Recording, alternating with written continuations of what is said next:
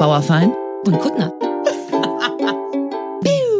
So, einen wunderschönen Donnerstag. Ein Tagchen.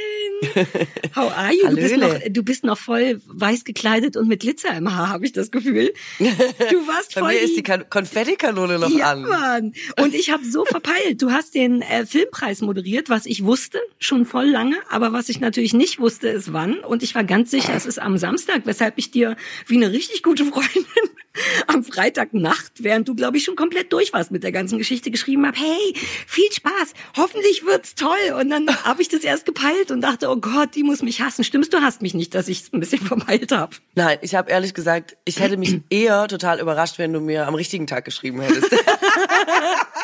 Oh Gott, das ist schon meine Reputation. Ich, ich fand das, äh, ich fand das, so, ich leide total mit dir. Alles Gute für morgen. Äh, warte mal, ich gehe da in drei Minuten raus. War das kurz bevor du rausgehst? Ich weiß es gar nicht mehr, aber es war so, es war so, dass ich auf jeden Fall lachen musste. Guck mal, und da hast du mir schon gute Laune beschert, Ah, okay, bevor ich cool. da raus bin. Und das darf man ja auch nicht unterschätzen. Aber ähm, wenn ich kurz die Gelegenheit nutzen darf, es ist tatsächlich eine relativ große Sache und jetzt gar nicht so, dass man nur sagen, ja, ihr habt den Filmpreis moderiert. Tatsächlich ist der Filmpreis, ich glaube, ich wollte wegen dem Filmpreis Moderatorin werden. Mhm. Also seit ich denken kann, will ich den Filmpreis moderieren. Und das ist jetzt wirklich, also ich habe quasi mit so einem mit so einem übergroßen Edding einen riesen Haken auf meine Bucketlist gemacht. Und es ist ja auch, weißt du, also wir kennen das ja, eine stressige Veranstaltung, da liegt viel Druck drauf, man ist aufgeregt. Es läuft vielleicht nicht immer alles so, wie man möchte.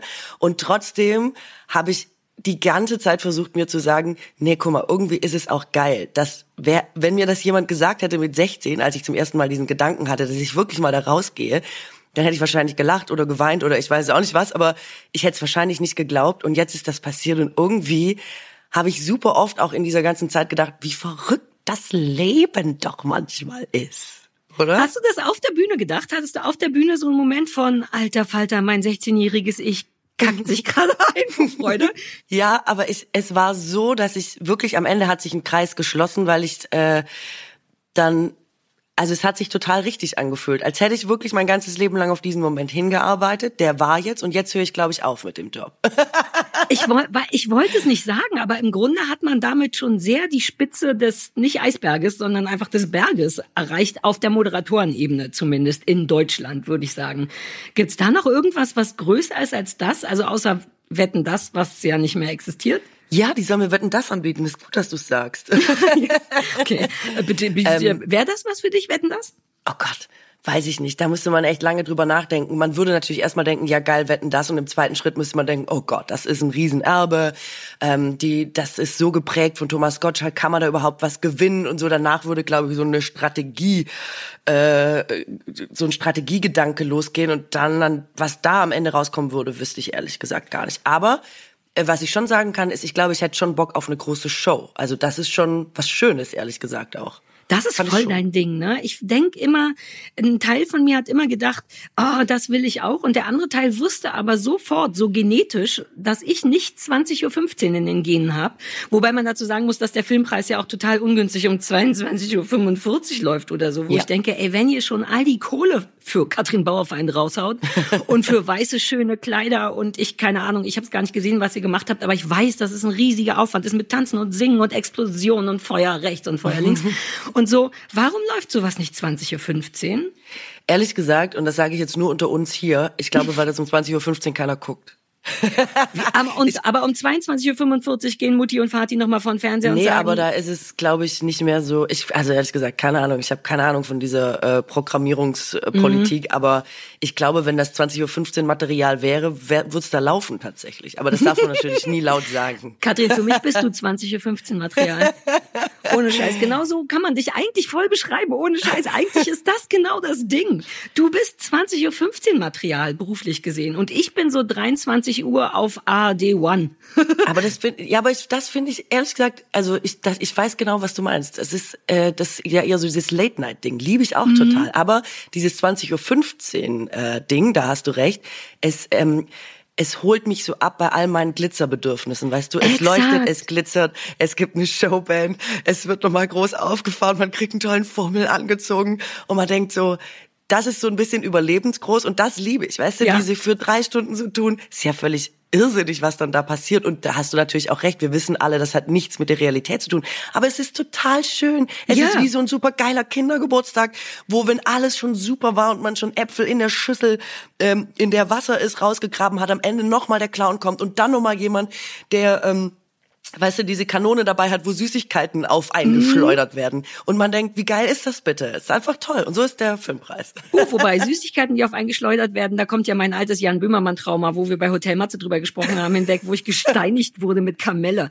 In meiner Welt ist gesteinigt werden mit Kamelle not a good thing. Aber du hast so recht, es ist wie die Definition von allem, was du an deinem Job und an diesem Business liebst. Ich weiß noch, wie wir in der ersten Folge darüber gesprochen haben und ich so erstaunt darüber war, dass das ist, was du daran so schön findest, das Große, das Glamouröse. Und ja, du hast vollkommen recht, du kannst im Grunde nichts mehr machen danach. Und ich, ich habe auch das Gefühl, Rente. ich sollte sowas nicht machen. Ich würde das kaputt machen, weil ich verstehe, was daran das Tolle ist. Das glitzerige, Showtreppenmäßige, da denkt selbst ich, oh ja, das sollte eine Katrin machen. Fragt mich nie. Nicht, dass irgendjemand auch nur in der Nähe war von lass mal die Kuttner fragen, aber da wäre ich nicht richtig. Das würde ich kaputt machen mit all meinem Bedürfnis nach Alltag. Und hallo, habt ihr schon meine Zellulitis gesehen? So wäre ich. Ich würde es komplett kaputt machen, ohne Scheiß. Wobei man sagen muss, dass dieser große Rahmen natürlich extrem viel kaputt machen verträgt.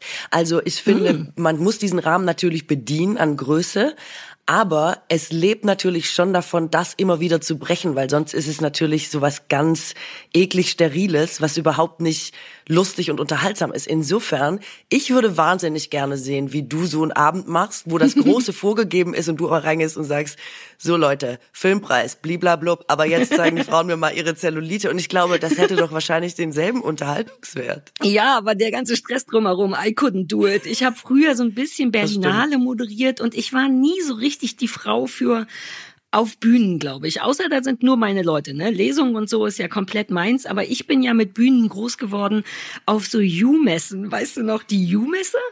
so eine nie Jugend gehört. nicht für uns nee. Viva-Leute war das ich war ja nie Sache. Jung. ja genau und du warst auch nie Viva-Leut ähm, aber da wurdest du halt im Grunde gezwungen einmal im Jahr gab es so eine große Jugendmesse wo sich einfach nur hart an die Kinder rangeschmissen wurde und Viva hatte eine riesige Halle mit riesiger Bühne und da habe ich von den Kollegen Milka und Janine und Mola gelernt, dass man tatsächlich rausgehen muss und sagen muss, gib mir ein V, gib mir ein I, gib mir ein V, gib mir ein A, seid ihr gut drauf? Und das habe ich zweimal gemacht und dachte, sorry, ich krieg's nicht hin. Es fühlt sich falsch an, es fühlt sich falsch an und habe da schon versucht mit den lass es zwei, dreihundert Leute in der Halle gewesen zu sein, so Quatsch zu machen. Das funktionierte, aber es funktionierte nie so richtig. Und auf so einer Berlinale Veranstaltung habe ich mal so einen Ohrring verloren und da konnte ich gerade noch einen Zellulitis-Witz draus machen im Sinne von, das trägt man gerade so, sorry, ich bin unperfekt. Aber es hat mir nie Spaß gemacht. Ich, mir ist das I don't feel it. Ähm, aber ich sehe dich da genau. Ich möchte ich hätte dich gern auf so einer U-Messe gesehen. Vor allem, wenn du aber bei der Berlinale so, gib mir ein B, gib mir ein E, gib mir ein A. Das geht halt auch nur mit kurzen Worten, finde ich. Ne? Du bist dann halt zehn Minuten mit Buchstabieren beschäftigt, darfst du auch nicht vergessen. Aber wenn dann die Leute äh, am Ende grüllen, dann hast du halt die geilste Berlinale ever moderiert, glaube ich. Ja, aber das geht eben auch nur bei der Berlinale. Um ehrlich zu sein, sind die ganzen Teenager, die brav Viva nachbrüllen, die berühren einen nicht. Das ist so ein kurzer Moment von Macht ne, den man hat, weil ja. man die und gleichzeitig ist es auch so die billigste Form von Macht, weil was sollen die denn machen, als wenn die dann nicht sofort V sagen? Ich wette, ich, wenn mich jemand anbrüllt und sagt, gib mir ein V, könnte es sein, dass ich aus Reflex einfach sage V. Sprich, du hast eine enorme Macht über ein enorm schwaches Publikum eigentlich und das zählt irgendwie nicht, weißt du? Und ich kann dann auch nicht so springen, wenn du ein richtig geiler Animator bist, wenn du Mola bist, dann stehst du ja nicht mit 1,60 wie ich auf der Bühne und sagst V, I, V, A, sondern dann rennst du du von A nach B und den Steg hoch und runter wie Christina Aguilera. I never felt it. Ohne Scheiß. Mhm. Ich weiß, was du meinst. Mir ist das auch irgendwann aufgefallen, dass Entertainment eigentlich auch was mit persönlicher Erniedrigung zu tun hat. Ja, Mann, ja. Ist wirklich also, so. Man, wenn Leute das gut machen, fällt das nicht auf, weil sie ihre Würde behalten. Aber es ist natürlich so, dass man sich selber, und ich sag's jetzt ganz platt, und es wird der Sache, die man dann am Ende machen muss, nicht so gerecht es stimmt nicht ganz, aber man muss wirklich bereit sein, sich selber zum Affen zu machen, um die Leute zu unterhalten. Also um dass Leute zum Beispiel auch über einen lachen können, setzt voraus, dass man das zulässt und das kann, dass man das möchte und so. Da muss man an bestimmte Stellen gehen. Ähm, und das, ich weiß genau, was du meinst. Man muss da Bock drauf haben. Als ich irgendwann kapiert habe, Entertainment ist genau das. Habe ich, saß ich super oft auch in Fernsehsendungen und sagte, ich möchte das jetzt heute hier nicht tun. Wirklich nicht. Ich möchte das einfach nicht machen. Ist das in Ordnung? Und dann ist man ganz langweilig und bräsig und man hat da nicht abgeliefert und man war nicht witzig und so und geht ganz schlecht gelaunt heim und denkt, man kann es nicht und es ist furchtbar und man muss es richtig, man muss richtig diesen Punkt für sich finden, an dem man das dann auch ausüben kann. Da hast du vollkommen recht. Also ähm, ich, ich weiß genau, was du meinst. Und was mir auch immer noch mal aufgefallen ist, was ich nicht immer einfach finde an einem Job des Moderators oder der Moderatorin, Augen auf bei der Berufswahl. Ich will jetzt auch nicht jammern, ne? Es soll nicht klingen wie jammern auf hohem Niveau, aber man muss super oft auch raus und sagen, Leute, das gibt es doch nicht. Das ist vielleicht der beste Abend, den wir je erlebt haben. Und man denkt selber so, scheiße, ich muss jetzt hier irgendwie aus Scheiße Gold machen. Wie soll ich den kriegen? Und man kann das ja nicht sagen. Man kann ja nicht sagen, Leute, das glaubt ihr nicht. Es ist so kacke gelaufen und jetzt versuchen wir das Beste draus zu machen. Wie halt meistens im Leben ist das ja bei so einer Show auch oft nicht anders. Sondern man tut halt immer so, als wäre das das absolute Maximum, was da war. Und guckt selber oft hinterher ins Internet, wo Leute sagen, oh, scheiße gewesen, was du da und so. Man denkt, ach, Meinst du, das wusste ich nicht selber in der Sekunde, als ich es gemacht habe, du Schlauberger? Ah ja, aber das ist super undankbar. Super undankbar, dass man damit dann alleine so handeln muss und auch hinterher nicht sagen kann, ja Leute, weiß ich, war kacke, was sollte ich machen? Also, manchmal kann man da nicht so raus. Wenn die Umstände kacke sind, richtig? Und nicht man selber. Ja, manchmal kommt alles zusammen, aber ja, oft äh, ist es natürlich nicht so, dass man privat zu 100 Prozent hinter allem steht, was man jetzt auf einer Bühne unbedingt macht. Aber das ist ja in jedem mhm. Job so. Ich glaube, niemand arbeitet in einem Job, wo man denkt, zu 100 Prozent, und wenn dann herzlichen Glückwunsch, ne, zu 100 Prozent steht man hinter allem und findet alles gleich geil. Aber unser Job ist halt trotzdem, es immer so zu verkaufen. That's the yeah. job. Aber ich meine, dennoch, ein Teil von mir denkt, 80 Prozent wären schon gut. Also ich jetzt keine Ahnung, von wie viel Prozent du redest, wenn es mal so ist. Ähm, und es stimmt, nicht jeder Job ist immer, also nichts ist ja je 100 Prozent geil. Aber ich finde, es sollte nicht unter 80 gehen. Nicht regelmäßig, weil dann ist man dennoch irgendwie im falschen Job. Selbst wenn man den gut kann, also wenn ich mich dabei erwischen würde, regelmäßig, äh, also ich weiß nicht, ob es bei dir so ist, vermute ich nicht, aber auf Bühnen zu gehen und zu denken, Alter, ihr geht mir alle auf den Sack oder die Vorbereitung dazu war so furchtbar, dass es das hier kaum wert ist. Also im Grunde, again, Kosten Nutzen, ne? Ähm, mhm. äh, und ich finde, man sollte auch in einem Luxusjob, wie wir den haben, nur so viel Spaß haben, wie es einem glücklich macht, wenn das irgendwie drunter geht. Also ich versuche das tatsächlich zu verhindern, auf Bühnen zu gehen oder in Talkshows oder wo immer man so rumsteht. Und wenn Sachen blöd laufen, neige ich dann dazu, das auch zu benennen. Aber das ist auch so typisch ich, ne? Weil ich denke, ich kann mhm. jetzt eh nicht so gut lügen und die Leute sollen noch wissen, dass es auch mal anstrengend ist. Aber es führt nie zu was Guten. Ich habe mal bei ich glaube bei, ach in irgendeiner Talkshow, vielleicht, äh, vielleicht Kölner Treff, so ein bisschen zu vehement gesagt, wie beschissen das Fernsehbusiness eigentlich ist. Dass das alles so auf, lass mal kennenlernen und essen gehen, weißt du, ich denke, wir müssen uns nicht Aber so haben wir uns auch kennengelernt. Was ist denn jetzt los? wie? Wir haben privat gemacht. Wenn Nein, du so für Jobs meine ich, weißt du, so dieses, mh, mm, der Chef von mh, mm, mm, will dich erstmal bei einem Essen kennenlernen. Und so, dann denke okay. ich so, ich möchte nicht kennengelernt werden. Ich bin seit 20 Jahren im Fernsehen zu sehen. Man weiß, man, es gibt verschiedene Varianten. Hier könnt ihr sehen, wie ich wäre, wenn ich das und das mache. Und auch wie unfair und unecht das oft ist. Und da wurde ich so ein bisschen polterig und dann hat sie, das ist eigentlich alles so scheiße. Und danach meinte man zu mir, oh, Sarah, das ist nicht so schlau, das zu sagen. Weil Leute gucken halt auch zu, Leute, die Fernsehen machen. Und dann kriegst du keine Jobs mehr. Und da war ich blöd gefangen danach, weil ich dachte, aber ich war nur ehrlich. Ich habe ja nicht gesagt, dass alle Wichser sind, aber es ist ein wirklich eitles, unattraktives hinter den Kulissen Business. Ähm, aber augenscheinlich bringt es mir keinen Vorteil, das zu benennen. Und da bin ich oft so durcheinander, weißt du, dass ich nicht weiß, mhm. ich bin dann hin und her gerissen zwischen ehrlich sein und und nicht ehrlich sein für den Job, aber dann fühlt es sich an wie jemanden Zucker in den Arsch blasen. Ich bin darin überhaupt nicht gut, das zu trennen. Ich bin dann da vielleicht auch nicht sehr professionell. Weißt du, ich Ja. Ja. Aber ich finde, dass das gar nicht so, ich, also diese Idee, dass man immer sagt, das ist in unserer Branche sehr verbreitet, wann immer man nicht sich dem System fügt, wird das negativ auf dich zurückfallen. Das haben wir natürlich alle tausendfach gehört in unterschiedlichsten Situationen und Konstellationen.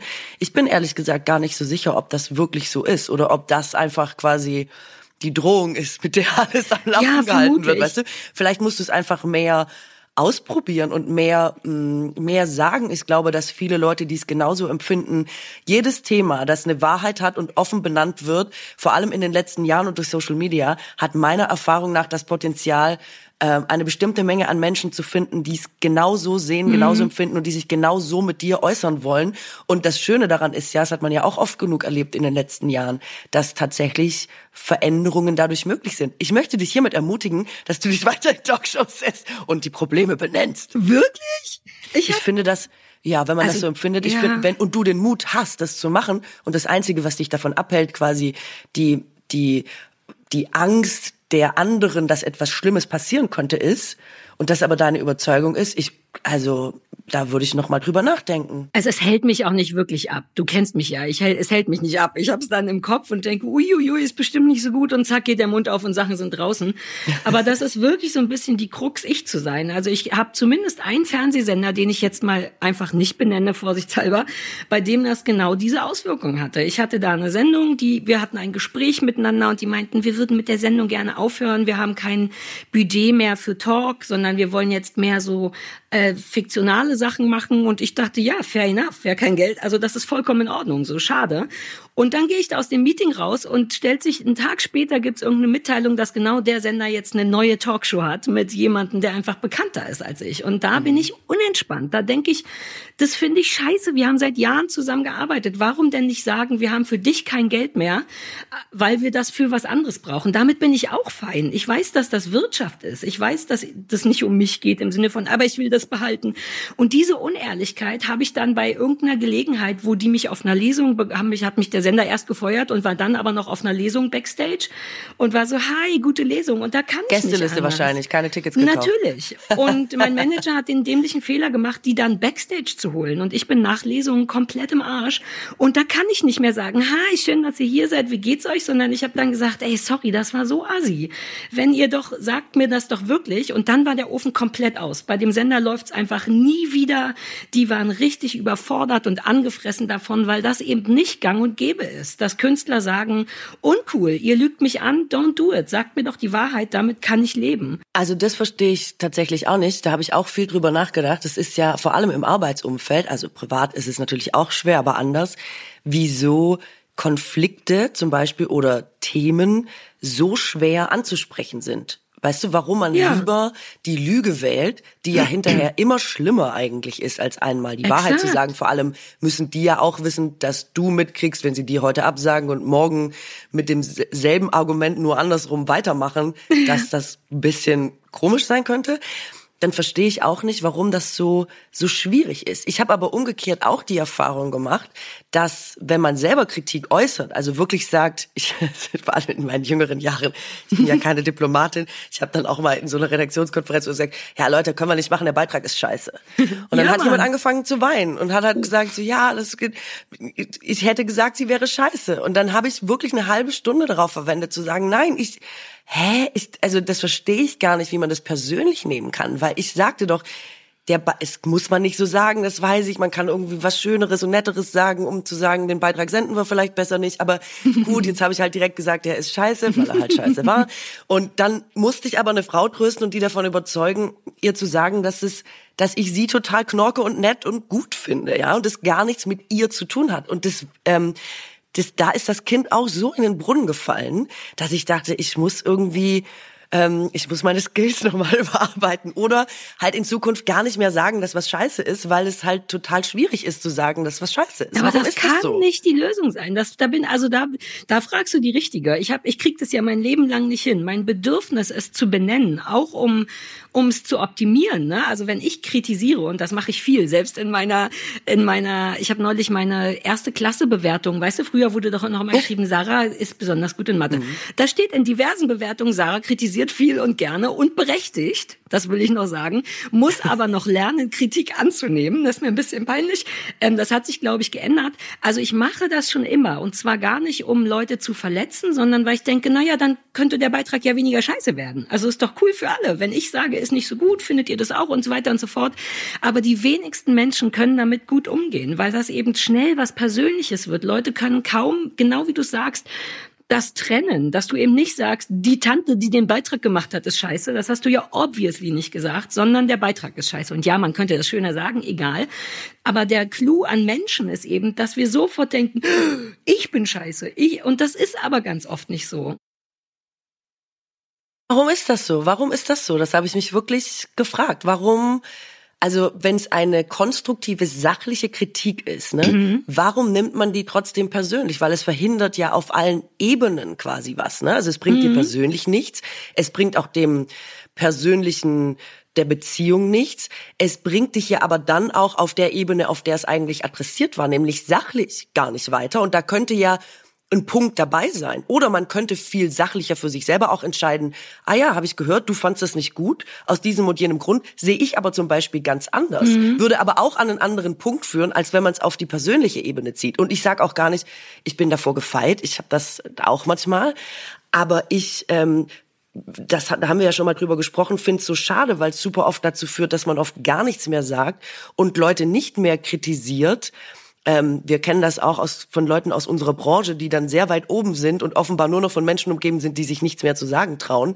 Anders sind bestimmte Dinge nicht zu erklären. Ja. Also zum Beispiel hemmt das eine bestimmte Weiterentwicklung oft. Und das ist doch total schade eigentlich. Voll. Ich denke nur, dass es wirklich so ein menschliches Ding ist, weil wir alle, wenn man ganz ehrlich ist, gibt es doch kaum Menschen, die ernsthaft überzeugt von sich selber sind, die zu Hause sitzen und denken, ich bin schon ganz schön geil. Alles, was ich mache, ist sehr, sehr, sehr gut. Ich neige ja eh zum Imposter-Syndrom, ne? Der, der Klassiker, äh, wie heißt das, was ist das deutsche Wort dafür nochmal? Ähm, nicht Schaumschläger, aber so, ne, jemand, der so tut, als wenn. Viele Künstler glauben ja tatsächlich, ähm, dass sie nicht besonders gut sind, dass die anderen nur alle darauf reinfallen. Und ich glaube, dass es Menschen allgemein so geht. Und in dem Moment, wo jemand anders sagt, das ist nicht so gut, fühlt man sich halt so hart erwischt bei etwas, was man eh schon die ganze Zeit dachte. Natürlich, jetzt hat endlich jemand gesehen, dass ich überhaupt nichts drauf habe. Und darauf, deswegen reagiert man, glaube ich, schnell so heftig, weil es auf ein ein bereits vergammeltes Bett fällt, weißt du? Wenn du so dein Leben lang immer wieder denkst, oh, ich glaube, ich bin nicht so gut, man ist ja eh viel zu wenig freundlich zu sich. Und mhm. wenn dann noch jemand anders kommt, so empfinde ich, das fühlt man sich, glaube ich, oft erwischt. Vor allem, wenn man vielleicht sogar vorher gelogen hat. Ne? Dieser eine Sender, die so, hm, wir lieben dich wirklich sehr, das ist eine ganz tolle Sendung, die du machst, geht nur finanziell nicht. Dann fühlst du dich ja schon währenddessen eigentlich kacke. Nicht ich mich, sondern das Gegenüber. Denn derjenige, der lügt, weiß ja auch, dass er lügt.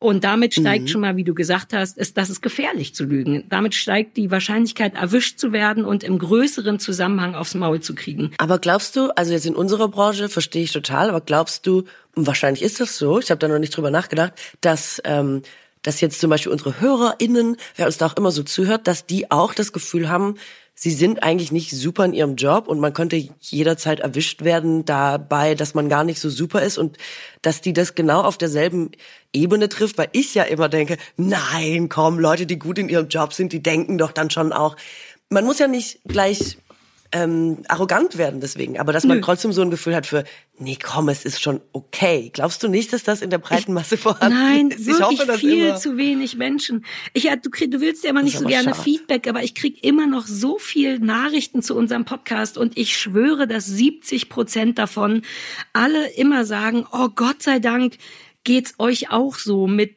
was auch immer, worüber immer wir reden. Darum geht's ja auch ein bisschen, dass wir irgendwie über Alltag auch reden und die Leute fühlen sich so geil abgeholt, genau damit. Und ich höre dauernd den Satz, oh, dann bin ich ja nicht mehr die Einzige, die das und das so und so. Ich glaube, dass Menschen sich, deswegen mag ich das so, das so aufzudröseln, um Leuten wirklich einfach nur zu sagen, keine Sorge, ich bin nicht für fünf Pfennig besser als du, ich bin nicht viel schlauer als du, ich bin nicht schöner als du, ich bin nicht talentierter als du, ich habe nur ein Feld, in dem ich gut funktioniere, so wie du dein Feld hast.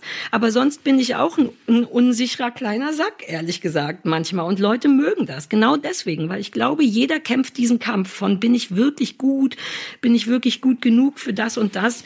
Und daraus entsteht in Konflikten, glaube ich, so viel Emotion, weil kaum jemand es sachlich mhm. nimmt, genau wie es eigentlich angemessen wäre und die Situation auch so fördern würde, auf jeder Ebene, nicht nur beruflich, auch in mhm. Freundschaften. Ne? Wenn du und ich haben ja manchmal auch Telefonate, wo wir irgendwie so, ah, wo wir nicht so richtig wissen und dann ist, haben wir eine Diskussion und das fühlt sich natürlich auch immer irgendwie gruselig an. Das ist also in freundschaftlichen, beruflichen, in Partnerschaften eigentlich will man ja nur optimieren. Sonst ist man natürlich ein Wichser. Wenn man einfach nur Sachen sagen will, um es zu benennen, das ist scheiße, du bist scheiße, dann ist das auch nicht konstruktiv. Aber im besten Fall möchte man ja was verändern. Ja, aber ich, ich möchte den Leuten auch irgendwie immer zurufen, zu sagen, aber warum seid nicht so hart zu euch selber, seid nicht so streng, seid nicht so Bringt natürlich nichts, aber äh, beim Filmpreis ist ja zum Beispiel auch der Film von Caroline Herford nominiert gewesen, wunderschön.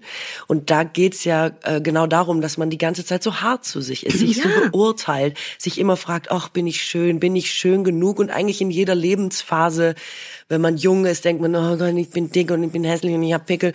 Wenn man ein Kind bekommen hat, denkt man, ja, einen Schwangerschaftsstreifen bauen, ne, kein Bikini-Figur Wenn man alt ist, denkt man, ah, runzelig alt. Mhm. Dass es nie aufhört, quasi mh, schlecht zu sein und nie an den Punkt kommt, wo es mal gut ist und ja. gut genug. Und ich finde es so schön in dem Film, dass der so für weniger Härte plädiert und eben auch mal die Frage aufwirft, ähm, was wäre denn, wenn es bei Schönsein gar nicht ums Aussehen ginge?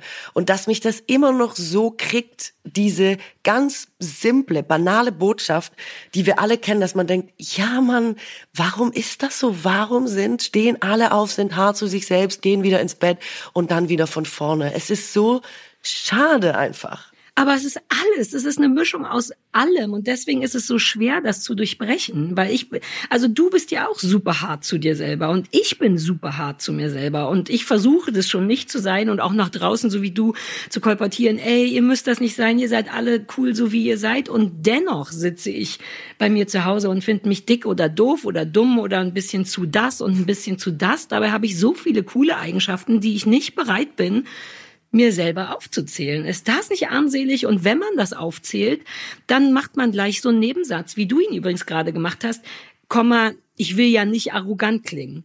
Wie schade, dass das überhaupt dazu gesagt werden muss, dass wir alle so ein beschissenes Gefühl haben, wenn wir mal sagen, ich denke, ich bin gut, ich denke, ich habe schöne Augen. Ich oder was auch allein das jetzt nur als Zitat zu sagen, fühlt sich falsch an für mich. Es fühlt sich sofort an wie, ach komm, ich mache eine Babystimme dazu, damit es nicht ganz so doof klingt. Aber einfach mal sagen, ich, Sarah Kuttner, sehe gut aus und bin talentiert. Und zwar nicht in einer objektiven Betrachtung, sondern ich finde das und manche Leute finden das und so.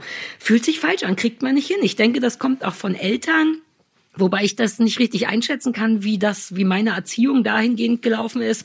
Aber irgendjemand wird einem schon auf eine ungünstige Art und Weise vermittelt haben, dass man zumindest nur okay ist, so wie man ist, sich aber sehr wohl noch ein bisschen Mühe geben könnte in Sachen, was auch immer, ne, Belesenheit oder so. Das habe ich.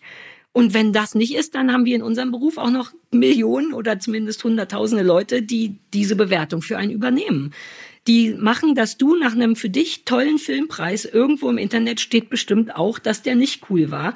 Und das liest man und das ist das, was man sich merkt. Nee, in dem Fall haben die nicht recht, das muss ich jetzt mal so sagen. Aber, cool. aber ähm, wir sind ja Kinder der 90er und ich erinnere mich gerade, dass das ähm, ich weiß gar nicht, ob das, ich, man muss ja immer äh, auch einkalkulieren, dass das hier am Schwäbischen liegt und an diesem doch speziellen Landstrich. Ähm, aber bei uns war das Allerschlimmste Eigenlob. Wenn man irgendwas gesagt hat, was einen irgendwie erhöht hat oder irgendwie herausgehoben hat, dann ist sofort jemand parat gestanden und hat gesagt, ah, Eigenlob stinkt. Und dann durfte man das nicht sagen. Ich erinnere mich da ganz eindrücklich dran in meiner Kindheit, dass das, ähm, ja, das war wie auch Lügen oder so. Ja. Das war nicht cool. Das sollte man nicht tun. Aber wie scheiße Hattest du das auch? Das? Ja, na, es ist generell, wenn du hast komplett recht, das ist ja der Klassiker. Deswegen gibt's ja auch den Satz, Eigenlob stinkt. Das ist so furchtbar. Und selbst jetzt, wo wir irgendwie fast du fast 40 bist und ich schon raue Mengen über 40 Hallo, da bin. wollten wir nicht drüber sprechen. Hm, ich habe neulich tatsächlich deinen Geburtstag gegoogelt, weil ich dachte, die sagt's mir nicht, jetzt muss ich's googeln.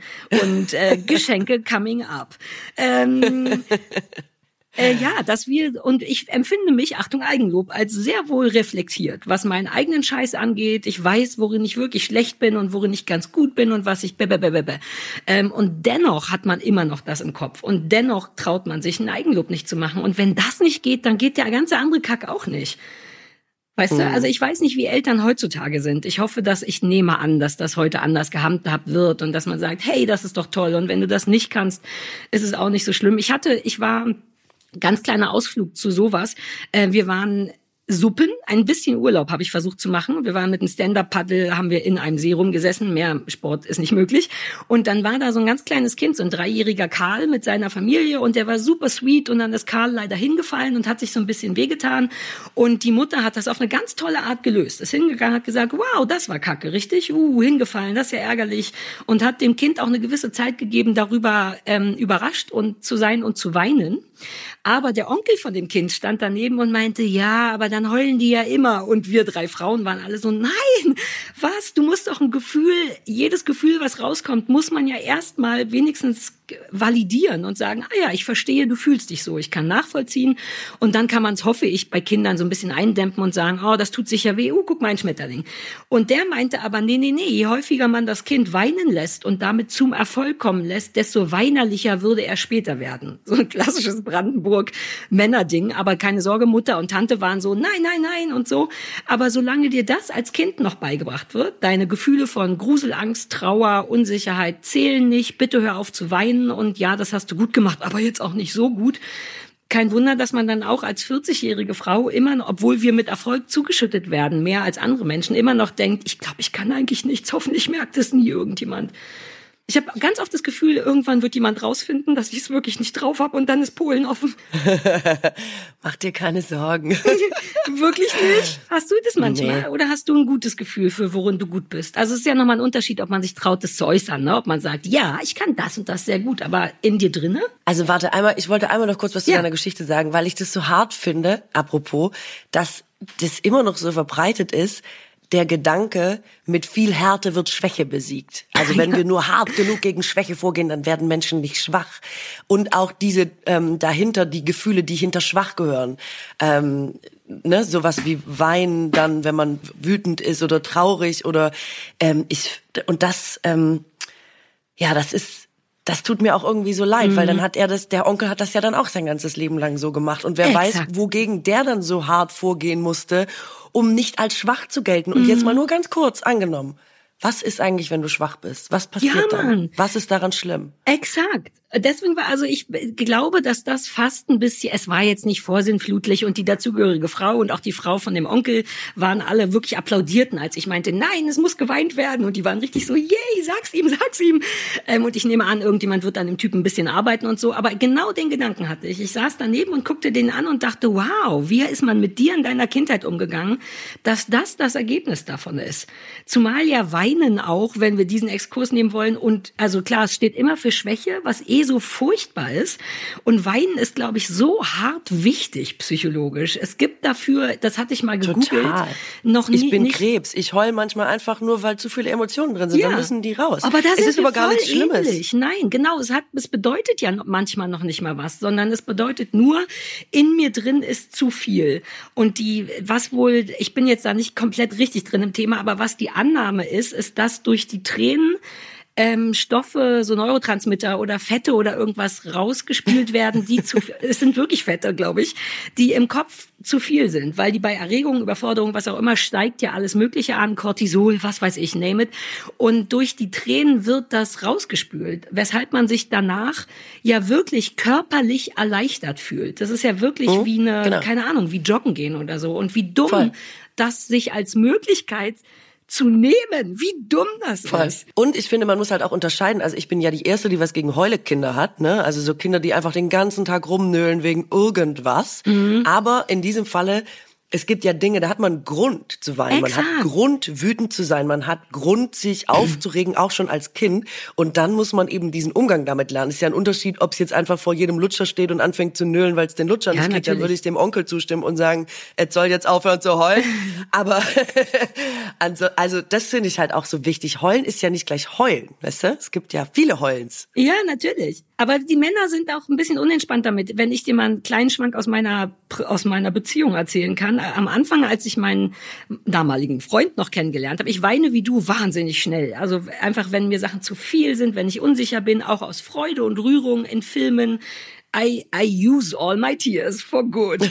ähm, und es passiert nicht super häufig, aber ich lasse das jedes Mal zu. Und dann hatten wir irgendwie so einen unserer ersten Streits und ich war davon überfordert und traurig und hilflos und wütend und so und fing an zu weinen und er hat da ganz unentspannt drauf reagiert, weil bisher seine Erfahrungen im Leben waren, dass Frauen das genutzt haben, proaktiven Weinen nutzen, um einen Vorteil daraus zu generieren. Und das war so ein bisschen schwierig, weil ich dem irgendwie klar machen musste, ich schwöre, ich habe das nicht einfach angeschaltet. Ich könnte das nicht anschalten und damit sind wir inzwischen komplett fein. Aber das musste der auch lernen. Also ich glaube, dass Menschen auch ähm, schlechte Erfahrungen mit Weinen haben, weil Weinen tatsächlich manchmal genutzt wird. Also man sieht sie ja auch in so schlimmen, das guckst du alles nicht, in so Reality-Kram, wenn Leute dann das versuchen zu benutzen, aber nicht schaffen, weißt du, weil keine Tränen kommen und man trotzdem so macht oder viel so die Hände vors Gesicht. Denn es hat natürlich auch den biologischen Zweck, dass ein Mensch, der weint, dem wird eher zugehört. Also auch das ist irgendwie erforscht, ne? dass das einen Sinn hat, damit man eben als Kind seinem Elternteil sagen kann, irgendwas stimmt nicht, ohne dass ich reden kann. Also das mhm. benutzen manche Menschen auch, Frauen mehr als Männer. Ähm, daraus folgt dann auch noch mal so eine schlechte naja, eine schlechte Verbindung damit, dass jemand sagt, du benutzt das, um was haben zu wollen.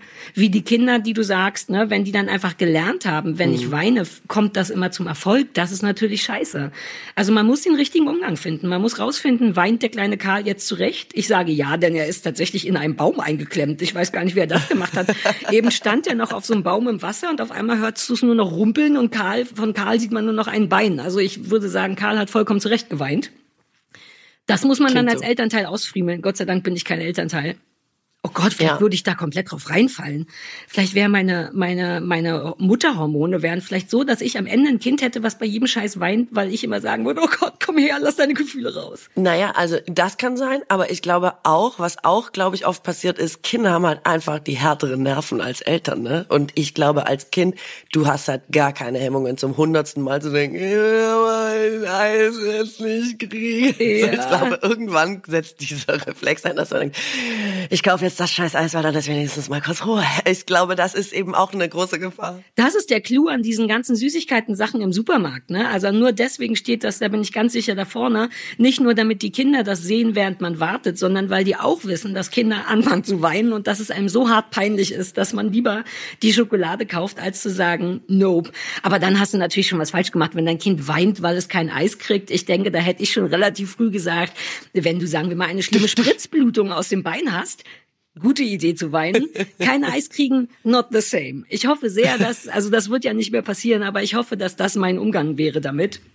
Aber ich bin großer Fan von Weinen und auch von Jungs, die weinen ähm, und so. Aber wir sind noch nicht ganz so weit. Ein guter Kumpel von mir hat ein Kind und das Kind hat sich einen Jungen der hat sich die Nägel schwarz lackiert, was ich super süß fand. Einfach weil er, glaube ich, Bock hatte, sich das anzumalen. Und der machen Vater, jetzt alle. Das macht man jetzt. Das hat man jetzt so bei den jungen Leuten. Sollte man meinen. Aber der Vater meinte so ein bisschen, naja, das findet er nicht so cool. Das hat jetzt Der Vater ist ja auch nicht mehr jung. Der ist ja auch nicht junge Leute. Das heißt, er weiß überhaupt nicht, was fetzt. Exakt. Aber er ist halt der Vater von einem Kind, das ein cooler junger Mann werden soll. Und dem man, finde ich, eigentlich sagen sollte, wenn du Nagellack haben willst, on your body, do it. Es muss noch nicht mal auf den Nägeln sein. Ich muss dir kurz eine ganz lustige Geschichte erzählen. Ich hatte eine Zeit lang so silberne ähm, Halbschuhe, fand die total hip und in und so. Waren sie auch, waren sie auch, muss man dazu sagen. Und ähm, mein Patenkind ist, ich weiß es nicht, sehr viel jünger als ich und er hat die Schuhe gesehen und hatte so gesagt, ähm, trägst du wirklich silberne Schuhe? Und ich so, ja, ich trage silberne Schuhe. Und also, das hat man gerade gar nicht. Immer einfach so eine Spanne von 20 Jahren dazwischen. Ich so, okay, cool, ich kann auf eurem Schulhof nicht bestehen. Da war der, glaube ich, acht oder neun oder so. aber ich fand so süß, dass er gedacht hat, wir müssten quasi stylmäßig dasselbe tragen, weil wenn ich jetzt was anderes trage als die Leute bei ihm auf dem Schulhof, bin ich nicht cool. Also er wollte mich wirklich davor bewahren, dass ich jetzt wirklich mich so ganz hart blamiere mit den silbernen Galoschen und hat mir, wollte mir einfach sagen, das hat man gerade wirklich gar nicht, kannst du nicht machen. Und ich fand das so süß, dass ein Achtjähriger denkt, eine 30-Jährige oder so hat dasselbe an wie er. Nur dann ist es cool. Ja. Also ich meine, ich würde mir von einem Achtjährigen keinen Mode-Advice geben lassen. Da bin ich, da würde ich immer noch behaupten, dass ich selbst besser weiß, was gerade geht und was nicht geht. Ja, das meine ich. Aber er hat halt wirklich so in dieser Überzeugung von, mhm. scheiße, sie weiß nicht, was fetzt. Das fand ich so lustig einfach. Ja. Und genauso ist es ja auch andersrum, weißt du? Also ich glaube, die jungen Leute sind ganz sicher, dass schwarzer Nagellack jetzt ganz toll ist. Aber der Vater, wahrscheinlich in unserem Alter, der schnallt's halt nicht. Der ist quasi der, der, der silberne Schuhträger unter den lackierten Fingernägeln. Naja, und es war natürlich auch so ein bisschen so ein Sexding. Also Sex im Sinne von das Geschlecht, ne? weil es halt ein Junge war. Das fand er schon daran eindeutig doof, dass sein Sohn Nagellack trägt. Aber das verändert sich jetzt gerade, glaube ich, wirklich. Das haben so viel, ich sehe so viele Jungs äh, in dem Alter, die das machen. Ich glaube, dass das wirklich äh, gerade Trend ist ja, bei denen. Ich, ich würde mich auch aus dem Fenster lehnen, nicht, dass ich da jetzt so drin bin, aber ich habe das jetzt schon so oft gesehen, dass ich glaube, dass der Papa sich da keine Sorgen machen muss. Ja, ich habe ihm auch gesagt, dass er sich keine Sorgen machen soll. Plus, ich habe so einen Pool-Weitsprung-Contest unter Zehnjährigen gehostet in der vergangenen Woche. Da war nicht ah. Kindergeburtstag bei den Nachbarn und die lieben es, wenn man sie bewertet, für wie sie in den Pool springen. Also habe ich sie bewertet, für wie sie in den Pool springen. Auf Echt? eine komplett safe Art. Es gab keine Punkte oder so, sondern es gab nur als Bewertung verschiedene Smileys wie wow und uh, super gefährlich und Herzchen, so dass du niemandem was wehtust. Und am Ende hatte ich auch Geschenke für alle, damit keiner gewinnt. Und äh, ich habe aber nur so Ramsch aus meinem Haus verschenkt, damit man nicht neuen Kram kauft und nachhaltig ist. Und unter anderem war da ein Nagellack dabei, ein gelber und ein schwarzer. Und den hat sich tatsächlich ein Junge geschnappt und ihn dann auch sehr großflächig, um ehrlich zu sein, auf seinen Händen verteilt und meinte danach, guck mal Jenny, denn aus irgendeinem Grund dachten die, ich heiße Jenny, guck mal Jenny, hier meine Hände und das war super sweet. Also wirklich raue Mengen daneben, aber der war richtig stolz und dann dachte ich, ja Mann, so soll's laufen. Der kleine Alex also, oder Jan oder wie er hieß. Ich will jetzt das Thema nicht zu weit in die philosophische Richtung drängen, aber ich habe das auch erlebt, dass bei einem von einem Freund der Sohn wollte ähm, zu irgendeinem Fest ein Kleid anziehen, war mhm. aber eben auch schon in einem Alter, wo man denkt, du bist im Übergang von Grundschule zu weiterführender Schule ähm, und fand das super und war ganz überzeugt. Ne? Das Kind fand's mega beste Idee ever. Und dann haben Eltern in mehreren Abenden und Diskussionsrunden beratschlagt, ob man das machen kann. Und am Ende fiel die Entscheidung, dass das nicht geht, weil man nicht möchte, dass über das Kind gelacht wird. Und ah. auch da, ähm, ich verstehe das natürlich, man will sein Kind schützen und quasi nicht der Lächerlichkeit preisgeben, aber es war so ein Moment, wo ich dachte, wie viele unserer Probleme, über die wir ja auch heute noch diskutieren, gibt es, weil genau diese Gespräche immer noch stattfinden. Und ähm, ich glaube, die Kinder wahrscheinlich viel offener damit wären und gar kein Problem damit hätten, aber Eltern immer noch denken, uh, der Rest der Gesellschaft scheint so krass darauf zu reagieren, dass wir das Kind schützen müssen, ein Kleid zu tragen, weil das ist weibisch oder ich weiß ja, es nicht, was da die ähm, was da die Argumente sind. Aber das ist, ähm, das ist einfach krass. Ne? Solange das so ist, wird es natürlich nicht vorwärts gehen, sag ich mal. Uh, wobei ich bei sowas auch immer nicht so richtig weiß, wobei wahrscheinlich müsste so ein Kind dann diese Erfahrung selber machen, richtig?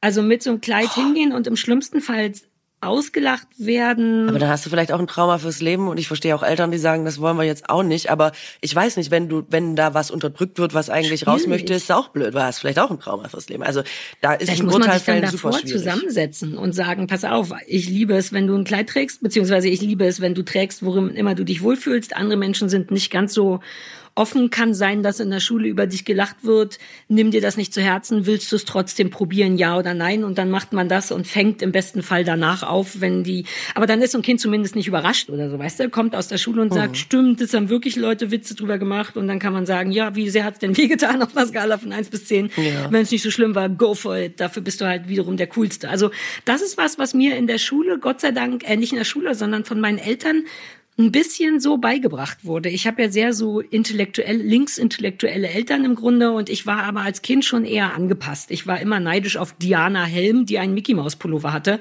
noch vom Osten. Damals gab es ja keine Mickey Maus Pullover. Und meine Mutter hat dann versucht, mir coole Kleidung anzudrehen und mich so ein bisschen äh, zu briben, ehrlich gesagt. Die hatte mir irgend so ein, irgendwas mit Batik, was sehr Besonderes gekauft und ich wollte das nicht anziehen, weil ich wollte Diana Helms Mickey Mouse Pullover und dann hat sie mir irgendwie so einen kleinen Ring geschenkt, wenn ich die Sachen in der Schule anziehe und das fand ich dann aber irgendwie nicht so schlecht, weil ich mochte das dann wirklich ganz gern, ähm, wurde dafür aber auch nicht ausgelacht. Ich wurde dafür ausgelacht, dass mein Vater lange Haare hat und da wurde mir in der Schule von meinen Eltern gesagt, ey, die meisten Papas haben keine langen Haare, das ist so ganz normal, aber es ist halt auch super cool, wenn dein Papa anders ist und so. Das fand ich irgendwie gut. Das hat das aufgefangen so ein bisschen. Wenn jemand vorher schon sagt, ist nicht gang und gäbe, aber lass dich davon nicht stressen. Ja, das muss ja, man ja. wahrscheinlich. Wobei ich glaube, dass es trotzdem noch super hart ist, wenn es trotzdem passiert, ja, weißt natürlich. du? Also ich erinnere mich an meinen ersten Schultagen, wie ich so entsetzt war, dass es A, andere Kinder gibt, B, so viele andere Kinder, C, die alle einen anderen Schulranzen haben als ich, die alle anders sind und offenbar, ich, ich war so, ich habe zielstrebig Sachen rausgesucht, wo man im Nachhinein sagen muss, ähm, für die für den Mainstream war das uncool. Mhm. ich fand es natürlich super, habe aber am ersten Schultag realisiert, dass ich, dass man es quasi, dass man daneben liegt. Weißt du, mhm. was ich mhm. meine? Und ich erinnere mich da heute noch dran, dass das mit einer der härtesten Tage in meinem jungen Leben war, dass diese Erkenntnis, dass es, es hat in meinem Weltbild gar nicht gegeben, weißt du, dass man Sachen selber gut findet, die von allen anderen nicht gut gefunden werden. es war ein richtiger Schock. Und da hat mich niemand drauf vorbereitet. Und ich weiß aber auch nicht, ob es geholfen hätte, weil es so massiv war, diese Masse an Amigo-Schulranzen und ich hier mit meinem Scout und es ging wirklich gar nicht.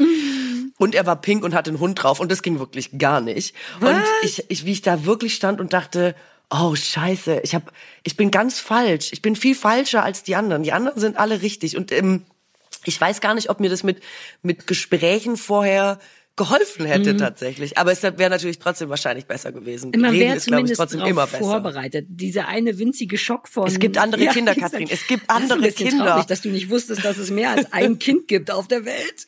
Du hattest du nicht so viele Kinderfreunde als Kind? Doch, aber es gab immer nur so, ich bin so ganz, äh, meine Eltern haben so einen riesigen Freundeskreis, äh, weil mein Papa war ja bei der Feuerwehr und, und so eine Feuerwehr ist immer sehr groß. Das heißt, man hat mit total vielen Leuten zu tun, auch mit total vielen Kindern.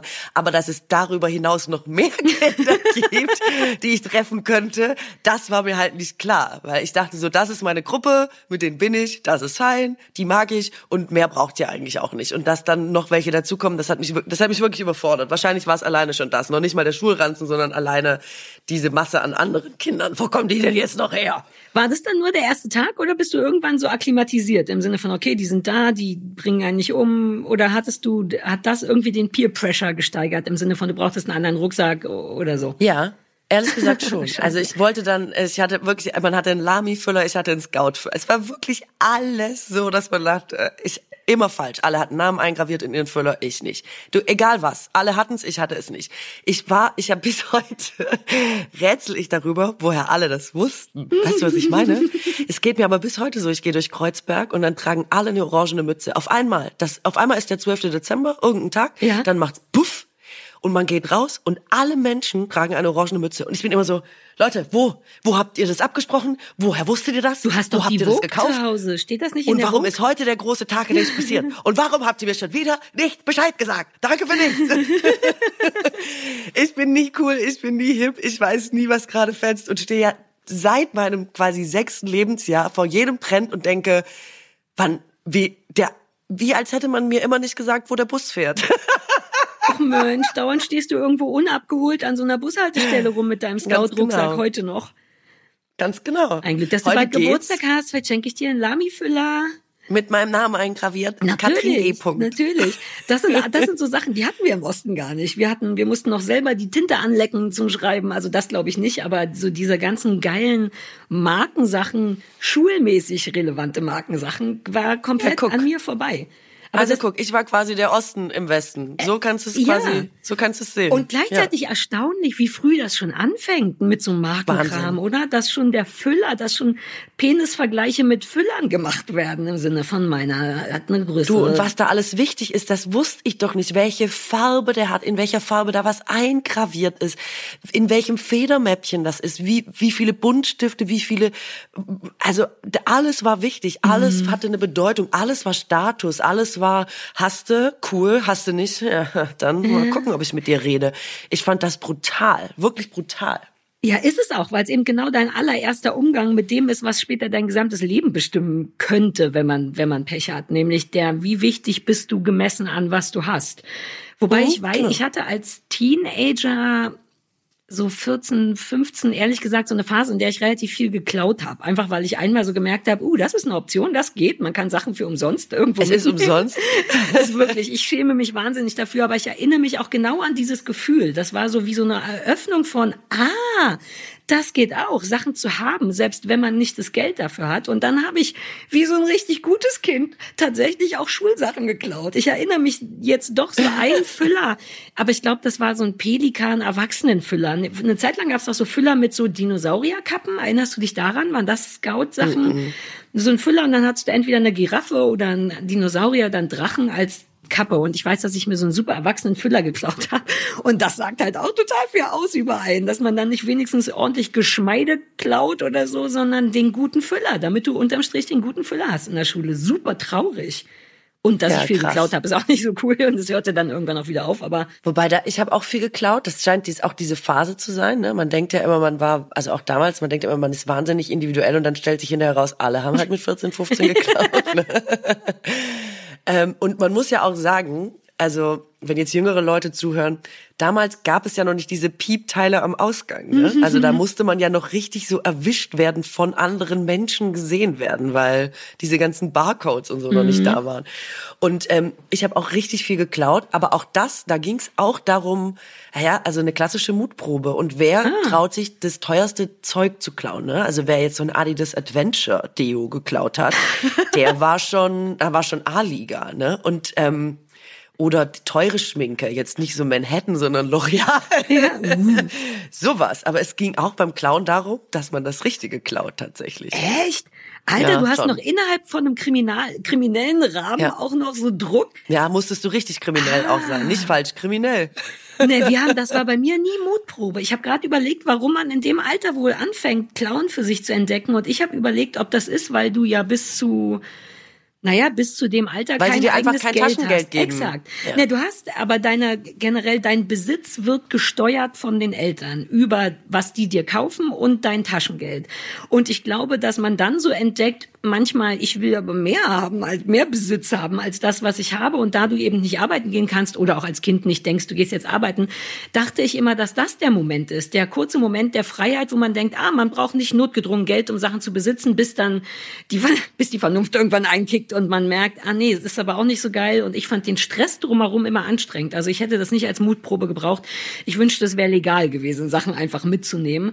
Ähm, ich glaube, das ist der erste Umgang mit Geld eigentlich irgendwie, weil du nur selber noch nicht weißt, dass Sparen Sinn macht für Sachen, die teuer sind und erstmal diesen Weg versuchst, bis sich rausstellt, dass er so Aber- stressig ist, dass er keinen Spaß macht. Das stimmt und die Spanne ist aber so krass. Guck mal, man hat, ich weiß es nicht, man hat doch super wenig Geld bekommen irgendwie, weiß nicht, ein Euro in der Woche oder Ich so. hab keine Ahnung. Wenn überhaupt. Und dann hat aber so ein Kajal hat schon neun Euro Ja. gekostet. Guck mal, wie lange man quasi sparen musste. Dann durfte man es ja schon für gar nichts anderes mehr ausgeben, um überhaupt mal ein Kajal zu haben. Und Kajal, das hat man ja schon damals auch gewusst, war geil, aber jetzt auch nicht so geil, dass man quasi ein halbes Jahr drauf spart. Also Exakt. schon krass, stand dann schon in keinem Verhältnis. Ich habe so, ich, ich bin ja so ganz ehrlich, ne? Ich habe ja zu Hause immer alles erzählt, alles. Und dann bin ich nach Hause gekommen und habe gesagt, ich wollte euch nur sagen, wir klauen jetzt. No, you didn't. Wirklich? und meine Eltern haben immer so die Haare geraucht, die so, Katrin, andere Kinder erzählen es auch nicht zu Hause. Was sollen wir jetzt machen mit der Info? Bitte, klau und lass den nicht erwischen oder, aber warum sagst du uns das? Immer so, nee, ich wollte, dass ihr das wisst und so. Ich war finde das super so ganz- cool. Ohne Scheiß. Das hätte ich im. Leben nicht gemacht. Und meine Eltern waren aber so geil. Mein Vater hat einfach so fünf Minuten nachgedacht und hat so, ja, da würde ich einfach mal sagen, dass du dich jetzt in Zukunft von den Läden fernhältst. Und also von diesen klassischen Klauläden, ne, an denen wir immer geklaut haben. Also die zwei Namen von den Läden können so, ah, ich hatte mal die nächsten paar Wochen nicht in die Läden, ja, haben wir uns verstanden. Und dann war es fertig, das Thema, dann war es erledigt. War es für dich auch erledigt oder nur für sie? Ähm, meine Eltern haben dann, glaube ich, äh, sind dann pfeifend durch den Wald. Nie gehört, was das Kind klaut. Ähm, damit hatten sie, glaube ich, so ihren ähm, ihren Erziehungsauftrag aus ihrer Sicht so erfüllt. Na gut, aber was willst du auch machen? Was willst du also, machen? Es bringt Total. die tatsächlich in eine merkwürdige, ich find's ganz Total. zauberhaft. Ich hätte dich, ich hätte dir trotzdem einen Kuss gegeben, weil ich das so niedlich finde. Aber exakt, was willst du als Eltern machen? Du kannst halt nicht mehr sagen als, Ja. bitte tu's nicht. Genau, die haben auch immer gedacht, mit Druck wird's wahrscheinlich nur schlimmer. Ich meine, äh, wir sagen dir jetzt, die haben immer gesagt, das und das sind die Konsequenzen deines Handelns, überleg es dir gut, weil man so mit, weiß ich nicht, 14 denkt, ja, okay, Ja, cool, who Konsequenzen, nicht, dass man es überreißen könnte, was es wirklich bedeutet. Ähm, und dann haben die mir das gesagt. Dann haben die gesagt, wird schon vernünftig genug sein. Also immer großes Zutrauen, muss man sagen, oder relativ laxer Erziehungsstil, keine Ahnung, je nachdem. Aber es hatte sich schnell wieder erledigt, weil wie du sagst, ich fand's dann auch so, dieser, ich bin nie erwischt worden, aber ich weiß, und Freundinnen von mir sind erwischt worden, wenn ich erwischt worden wäre, diese Scham darüber, über diesen Moment, dabei erwischt worden zu sein, schon vorher zu wissen, man macht eigentlich was Falsches und einen Fehler. Dieser ganze, deine Eltern werden angerufen, die Polizei muss vorbeikommen und so. Das hätte ich nicht ausgehalten vor Scham, glaube ich tatsächlich. Deswegen habe ich wieder aufgehört. Ich hatte, mein, ich hätte nur Angst gehabt. Meine Mutter war relativ streng und ab und zu ist auch die eine oder andere Backpfeife geflogen. Also da hätte ich nicht gewollt, dass die das rausfindet. Dennoch habe ich es exzessiv betrieben und wurde auch nur gestoppt durch genau das, wovor du Angst hattest. Also ich wurde erwischt, aber Gott sei Dank nur über Eck. Wir haben ich, das, ich wurde wirklich professionell irgendwann auf eine Art, die nicht geil ist. Ich, mein Ding war irgendwann Ach bei H&M, sollte ich das vielleicht nicht sagen, können die mir noch Hausverbot geben jetzt? Ich, ach, das Ach, selbst online. wenn, wer geht heutzutage? ja, ich wollte gerade sagen, wer geht in den Laden rein? Bei H&M haben wir irgendwann in der Freundesgruppe das relativ sportlich geschafft, Unterwäsche zu klauen, indem wir in die Kabinen gehen, super viel Unterwäsche mitnehmen und super viel anziehen und dann unsere Klamotten drüber ziehen. Und das war so ein Ding, da waren wir echt so Profis drin und wir waren so zu zweit oder zu dritt in H&M und das ging einmal irgendwie schief. Wir kamen raus ne, mit sehr großen Brüsten und sehr großen Pos vor lauter Unterwäsche. Und ich sah den Security-Typen, der uns sah und dann in so ein Mikro oder zu einem anderen Typen was sagte. Und es war vollkommen klar, fuck, die wissen das jetzt. Und die machten aber nichts. Und dann waren wir so gefangen in dem H&M, weil die stehen, die Securities stehen ja am Ausgang. Und wir liefen also super nervös mit unseren großen Unterwäschebrüsten durch die Gegend. Und dann gab's nur noch einen Weg. Wir mussten dann rausgehen, komme was wolle. Und man sah, ich bin die Erste, die rausgegangen ist. Und der Security-Typ guckt mich an, spricht was in sein Mikro und hält mich aber nicht fest. Und ich war quasi aus der Tür raus und bin dann einfach nur noch gerannt. Ich weiß, es war am Kudamm. Herzschlag ohne Ende zur S-Bahn, ohne Ende ins, nach Hause gefahren und meine Freundin Franziska rief dann an und alle hinter mir wurden erwischt tatsächlich. Der war einfach nicht schnell genug oder er dachte, ich gehöre nicht dazu oder so. Und das war so, das war mir zu viel Adrenalin. Da hatte ich so viel Schiss und habe es nie meinen Eltern erzählt und es kam auch nie raus und dann habe ich sofort damit aufgehört, weil ich dachte, alter Falter, das kann ich nicht nochmal bringen. Nee, also nicht, dass ich Angst hatte vor Scham, sondern vor, ich weiß nicht, ich glaube dann wirklich vor Konsequenzen oder ja. und peinlich ist es halt irgendwie auch natürlich. Und dann hatte ich aber zumindest dieses Erlebnis. Ja, alter ja, ja. Falter. Aber ich bin nie bis ins Klamottensegment vorgedrungen. Ähm, ich bin immer im Drogeriemarktsegment geblieben. Ah, ja, ja, ich war echt schlauer. so ein Drogerieklauer. Ja. Bis heute. Ich liebe ja Drogeriemärkte. Klamotten du bist bis heute aber ich, Drogerieklauer? Ich, Ja, die sollten mal ihre Kameras oh, checken, wenn ich mal wieder. Auch. Und ich schmink mich noch nicht mal. Ich weiß gar nicht, warum ich das so liebe. Das riecht da so schön sauber und man kann so viel Sachen angucken. Make-up ist für mich ja komplett unattraktiv und eigentlich auch alles, was die da haben. Aber dennoch liebe ich das. Man könnte mich da einschließen über Nacht. Ja, also ich bin auch richtig äh, süchtig danach gewesen, nach Drogerie. Also richtig so da nie was brauchen, aber da immer mhm. hingehen. Und ich habe dann in Berlin in einem Viertel gewohnt, das noch nicht gentrifiziert war. Das heißt, es gibt keine Drogeriemärkte. Man sollte das ja nicht für möglich halten. Das ist wie aufs Dorf ziehen.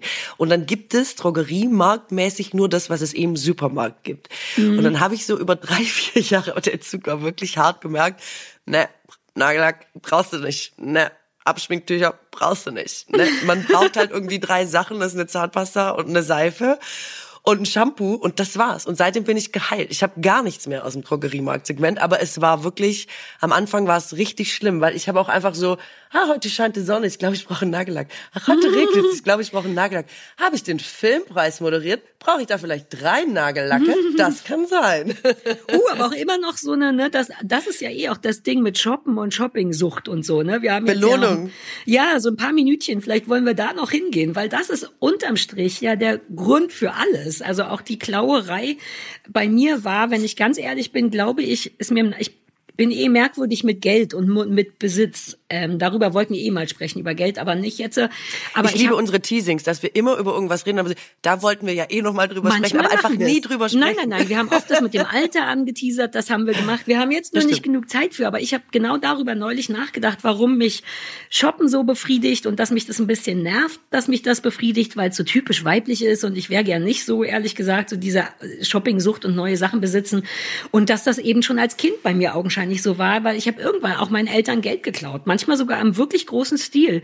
Und ich kann das nur so erklären, dass das meine Art war, mich selber glücklich zu machen. Ich war schon eher ein trauriges Kind, glaube ich. Also ich war laut und lustig und so, aber ich hey, war aber auch warum nicht warst glücklich. du ein trauriges Kind? Weißt du das? Ja, aber das vielleicht ist mir okay. das fast zu ja. intim, aber es war nee, die Frage ist vollkommen berechtigt, aber es war ein schwieriges Umfeld. Es war kein super okay. schlechtes Umfeld, aber es gab genug Gründe, die mich irgendwie unsicher oder traurig oder unglücklich gemacht haben und ich fürchte, so peinlich das auch ist, dass mein Umgang damit war, das war die einfachste Art, mir Glück zu verschaffen. Durch, jetzt habe ich einen schönen Füller oder Klamotten oder was immer man kaufen kann, Bücher und Stuff. Und das hat mich wirklich, genau, belohnt. Das hat mich glücklich mhm. gemacht. Und das war, das ist schnell abrufbar. Und das ist vor allem, wenn man Geld hat, wie wir, ungünstig schnell abrufbar, immer noch. Ähm, und das finde ich schade daran. So Stichwort, ich habe den Filmpreis moderiert, das war anstrengend, jetzt brauche ich einen Nagellack oder drei. Ich mache das exakt genauso. Mit Essen leider auch. Das ist ja auch nochmal so eine Sache, ne, das Essen so belohnt. Ähm, das merke ich immer wieder, dass ich dazu neige, so eine Belohnungssucht zu ja. haben. Über die ganz klassischen Sachen, wie komm, wir sind noch mal bei Asos, klar habe ich schon drei coole schwarze Hosen, aber die Frau sieht in der so hübsch aus, vielleicht könnte ich so auch aussehen. Man sieht erfahrungsgemäß dann nie so aus oder anders. Oder man vergisst, was man bestellt hat. Also auch so ein Ding, ne? dass allein das Online-Shoppen while doing it, das ist eigentlich der Moment der Belohnung. Denn oft kommt was und ich denke so, huh, was ist da wohl drin? Ich weiß nicht mehr. Gut, man hat dann noch mal eine Belohnung im besten Fall, aber das aber das kann ich nicht gut leiden an mir, ehrlich gesagt. Oh, das ist ein Riesenthema, da müssen wir eigentlich noch mal ja. lange drüber sprechen, weil ich komme auch von da und das ist ja irgendwann ein sehr unbewusster Vorgang, dass man Dinge kompensiert, ohne es richtig zu merken, dass man auf mhm. einmal denkt, ja klar steht man schon wieder irgendwie im, in irgendeinem Laden und kauft irgendwas und eben zu Hause feststellt, also das ist alles schon passiert. Ach so, so was ähnliches habe ich noch und da ist der Zettel noch dran. Also auch so richtig so kurze Momente, auch der Charme übrigens, dass man so denkt, hui, jetzt ist es mir, glaube ich, leicht entglitten, wa? Also mhm. sowas. Ich glaube, durch dieses Viertel, in dem ich da gewohnt habe, wo es einfach nichts gab tatsächlich, ähm, und die Kombination Pandemie und Marie Kondo haben dafür gesorgt, ich habe das gar nicht mehr. Und ich bin jetzt dazu übergegangen, ähm, ich habe das mal gehört von Heidi Klum, ist ganz peinlich. Heidi Klum hat sich angeblich, I don't know, ob es stimmt, aber ich meine, sie hätte es sogar selber irgendwo gesagt, von ihrem allerersten Geld als Model eine Rolex gekauft. So eine teure Uhr auf jeden Fall. Und ich habe das irgendwie nie vergessen, weil ich dachte, das finde ich zum Beispiel total schön zu sagen, du hast echt was geleistet und du hast was gemacht. Und jetzt macht man aber nicht diese Kompensation, sondern man belohnt sich wirklich und kauft was angemessen Schönes. Das muss ja jetzt keine Rolex sein oder so, aber was, wo man richtig denkt, ich, solange ich diesen Gegenstand besitze, oder das kann ja auch ein Erlebnis sein oder ein guter Etwas Moment. Von Wert. Genau, das, was ich mir gönne, werde ich immer damit in Verbindung bringen. Und ich versuche mir jetzt immer was zu suchen, zu sagen, das finde ich so toll und so schön und das werde ich so wertschätzen, dass ich immer denke, ah, das habe ich bekommen, weil ich den Filmpreis gemacht habe. Weißt ah, du? Ah, ja, ja, ja. Und das finde ich zum Beispiel, das hat mich so ein bisschen geheilt. Es hat diesen ganzen Ramsch, der cool. so links und rechts immer so reingeflattert ist, total ersetzt. Und das macht mich ganz froh und glücklich. Oh, da bin ich hart neidisch. Wir müssen wirklich, lass uns im nächsten Podcast nochmal über Belohnungsmuster und sowas und auch nochmal mehr über Shoppen, weil das kriege ich nicht hin. Und Marie Kondo ist so ein guter Punkt dazu, aber dafür haben wir jetzt wirklich ähm, nicht mehr die Zeit und wir wollen noch vernünftige Cliffhanger machen. So wollten Wollen wir schon immer sein. Ey, ich möchte einmal kurz sagen, dass ich ich habe Bronchitis bekommen vom Filmpreis. ich habe irgendwann kurz vor dem Filmpreis Bronchitis. Sorry fürs Abhusten zwischendurch und ich habe glaube ich schon seit einer halben Stunde unangenehm viel Rotz in der Nase, falls das alles irgendwie schwierig klingt oder so. Ich entschuldige mich jetzt in aller Form man. an dieser Stelle. Okay, gut. Nein, du klingst, weil ich du auch schon, eh diese okay. Stimme hast. Und ich habe ja auch diese Ich rauche und rede zu viel Stimme. All unsere Krankheiten gehen unter unserer Stimmpersönlichkeit verloren.